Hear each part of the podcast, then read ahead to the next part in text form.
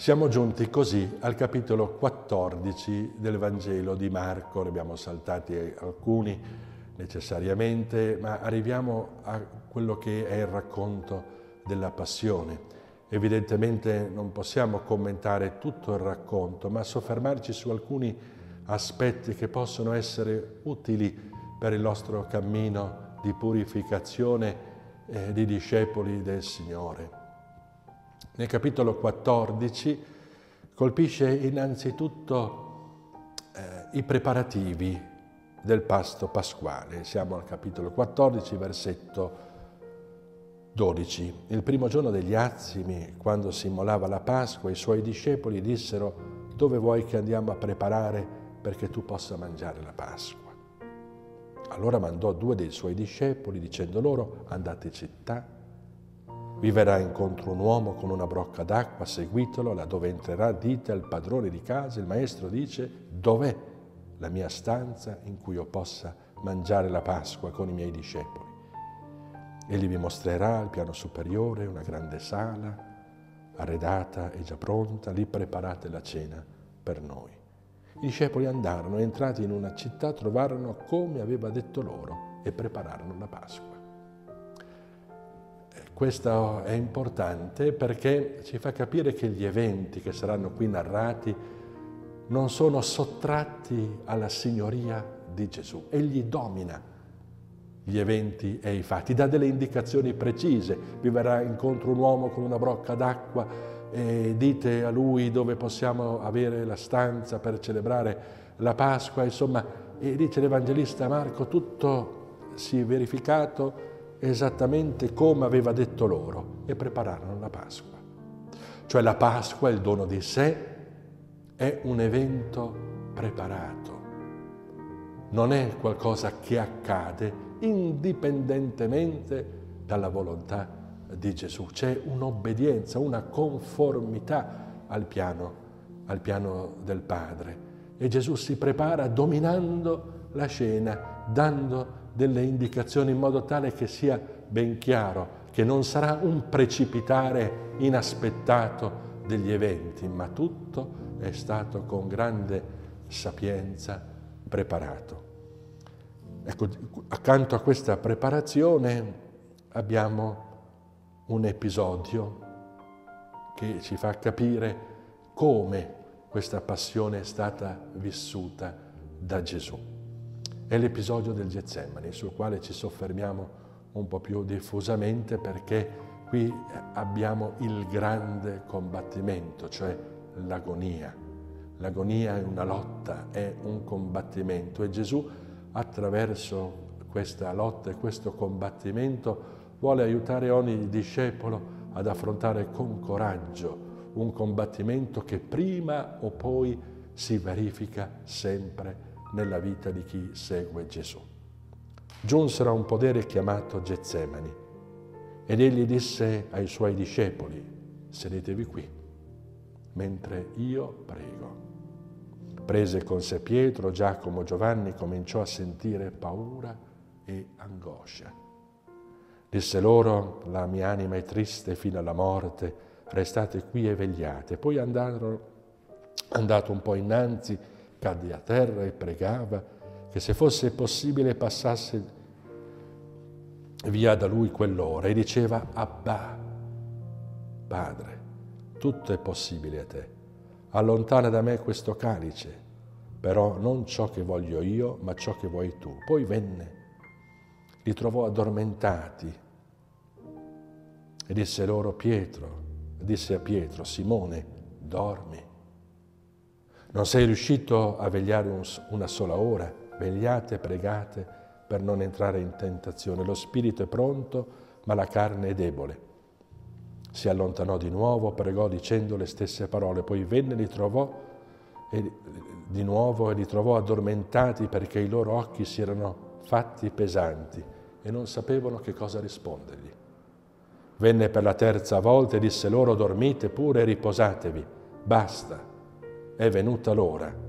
Ecco il figlio dell'uomo viene consegnato nelle mani dei peccatori. Alzatevi, andiamo, ecco colui che mi tradisce è vicino. Ecco l'agonia. E l'Evangelista Marco ci dà una descrizione impressionante. Di fronte all'evento che ormai si fa prossimo della morte, Gesù incomincia a sentire paura e angoscia. Paura e angoscia. L'autore della lettera agli ebrei dirà, noi avevamo bisogno di un sommo sacerdote così, che fosse in grado di compatire le nostre infermità perché lui stesso è stato provato in ogni cosa. Gesù non ha paura, non ha timore, diciamo, di rivelare che di fronte alla morte egli sente paura e angoscia. E dinanzi a questa realtà così terrificante, Gesù incomincia a pregare. L'anima mia è triste fino alla morte, restate qui e vegliati. Poi andò un po' innanzi, cadde a terra e pregava, come eh, se fosse possibile passasse via da lui quell'ora. Notate, egli si getta per terra come un servo, ma la preghiera di Gesù non è quella del servo, ma è quella del figlio. E diceva, Abba, Padre. È qui il miracolo, il miracolo di, non solo della preghiera, ma del contenuto di questa preghiera, nella quale anche dinanzi questa prospettiva, Gesù si rivolge a Dio chiamandolo Abba. Non viene meno in alcun modo questo rapporto filiale. Sappiamo che nei Vangeli, nelle tentazioni, Gesù è stato tentato proprio questo, in questo rapporto, perché Gesù non si fidasse più del Padre. Questo era l'obiettivo di Satana. No? Se tu sei il figlio di Dio, vi ricordate l'episodio delle tentazioni, come dire non c'è la possibilità che Dio possa provvedere alle tue necessità, proprio perché Dio non potrà in alcun modo venirti in aiuto. E invece la preghiera di Gesù si apre. Abba, Padre. E abbiamo una richiesta. Gesù presenta al Padre questa richiesta. Se è possibile, passi quest'ora via da me. Ma non la mia, la tua volontà. Questo è il miracolo del Getsemani, dove noi abbiamo e possiamo giustamente presentare a Dio le nostre richieste, al Padre, dobbiamo essere anche eh, tenaci con insistenza, ma nello stesso tempo avere questa grande apertura, lasciare che sia Dio a dire l'ultima parola. L'autore della lettera agli ebrei, nel capitolo 5 di questa bellissima omelia, sembra descrivere l'episodio del Getsemani in questi termini. Nei giorni della sua vita terrena, egli offrì preghiere e suppliche con forti grida e lacrime a Dio che poteva salvarlo da morte e per il suo pieno abbandono a lui venne esaudito. Pur essendo figlio, imparò l'obbedienza da ciò che patì e reso perfetto divenne causa di salvezza eterna per tutti coloro che gli obbediscono, essendo stato proclamato da Dio sommo sacerdote secondo l'ordine di Melchisedec. Sembra che l'autore abbia proprio davanti la scena descritta dall'Evangelista Marco. Gesù con forti grida e lacrime si rivolge a Dio Padre che poteva salvarlo da morte e per il suo pieno abbandono a lui venne esaudito. Però dice subito dopo, imparò l'obbedienza dalle cose che patì. Allora la domanda è, Se Dio, Dio lo ha esaudito, significa che Dio ha fatto la volontà di Gesù. Se egli ha imparato, imparato l'obbedienza da, dalle cose che patì, significa che egli si è conformato alla volontà del Padre. Come uscire? In fondo l'espressione chiave in questa riflessione è pieno, il suo pieno abbandono a Lui, per il suo pieno abbandono a Lui. Alla fine Gesù chiede e nello stesso tempo lascia a Dio, al Padre, il modo col quale questa sua preghiera possa essere esaudita. Questa è la, la, vera preghiera, la vera preghiera di un figlio che si rivolge al Padre, che presenta al Padre le sue necessità e le sue richieste e alla fine dice sia fatta la tua volontà. Questa espressione affiora sulle nostre labbra frequentemente quando preghiamo il Padre nostro. Padre nostro che sei nei cieli, sia santificato il tuo nome, sia fatta la tua volontà come in cielo e così in terra. Non so se ci rendiamo conto di quello che diciamo al Padre, che sia fatta la sua volontà con la maggiore estensione possibile, cioè dal cielo alla terra, cioè non ci sia un luogo nel quale la tua volontà non valga e non sia presente. Dovremmo essere prudenti eh, nel dire questa, questa preghiera nel quale diciamo Signore, firmiamo un assegno in bianco e lasciamo a te il modo col quale tu potrai esaudire le nostre richieste, perché è chiaro che eh, noi portiamo nel cuore il desiderio di vivere, ma come questo desiderio di vivere si realizzerà? Non eludendo la morte, ma attraversandola insieme con Gesù.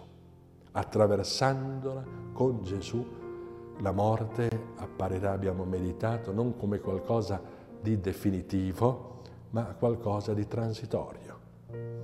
Ecco, Gesù ci insegna a riconoscerci come servi, ma servi che sono animati e sono guidati da uno spirito di figli, che pregano con insistenza per tre volte. Per tre volte Gesù prega e affronta la tentazione nella preghiera. E c'è un'indicazione importante per i discepoli, pregate per non ent- e vegliate per non entrare nella tentazione. Il problema non è essere tentati, il problema è entrare nella tentazione. Come abbiamo detto altre volte, la tentazione è un aiuto perché è tentato dal male solo chi sceglie il bene. E questo è ovvio. Noi siamo tentati quando siamo sulla via del bene, perché il nemico cerca in tutti i modi di sottrarci a questa, a questa strada. Allora ci presenta tante eh, possibilità per eludere la volontà di Dio. Quindi dobbiamo capire che la tentazione è anche un grande aiuto per eh, capire che siamo sulla via buona. Il problema è non entrare nella tentazione. E i grandi maestri della vita spirituale ci dicono che quando arriva un pensiero da qualche parte, un pensiero che evidentemente ci sorprende, la prima cosa che dobbiamo fare è fare una domanda. Chi ti manda? Provate a fare ai pensieri questa domanda, a porre questo interrogativo. Chi ti manda? Eh, qual è la parola d'ordine? No? L'immagine è quella di una città eh, nella quale per entrare è necessario conoscere la, la parola d'ordine.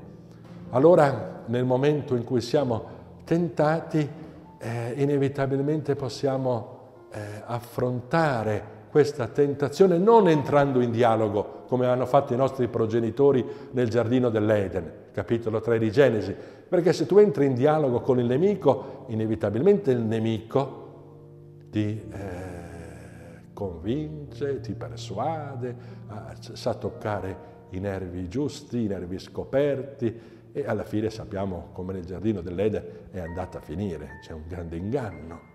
Con la tentazione non si dialoga, con il tentatore non si dialoga, ma l'unica possibilità che abbiamo è la preghiera. Ti accendi a servire il Signore, dice il libro del Siracide, capitolo secondo, preparati alla tentazione.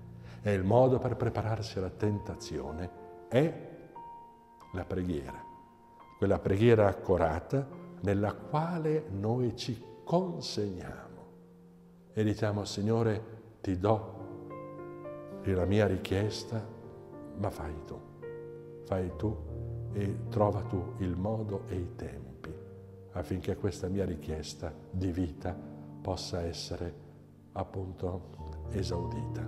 E Gesù come esce da questa tentazione? Subito, mentre ancora egli parlava, arrivò Giuda, uno dei dodici, con lui una folla con spade e bastoni, mandata dai capi, dai sacerdoti e dagli scribi e dagli anziani. Il traditore aveva dato loro un segno convenuto, quello che bacerò è lui, arrestatelo e conducetelo via.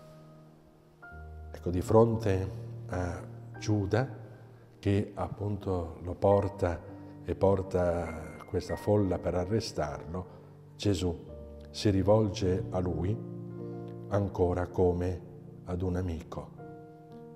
E quindi possiamo dire che nel momento in cui nella preghiera abbiamo vinto la tentazione, il segno è che noi, anche nei confronti di coloro che ci tradiscono, non cambiamo i nostri sentimenti di amore e di bontà.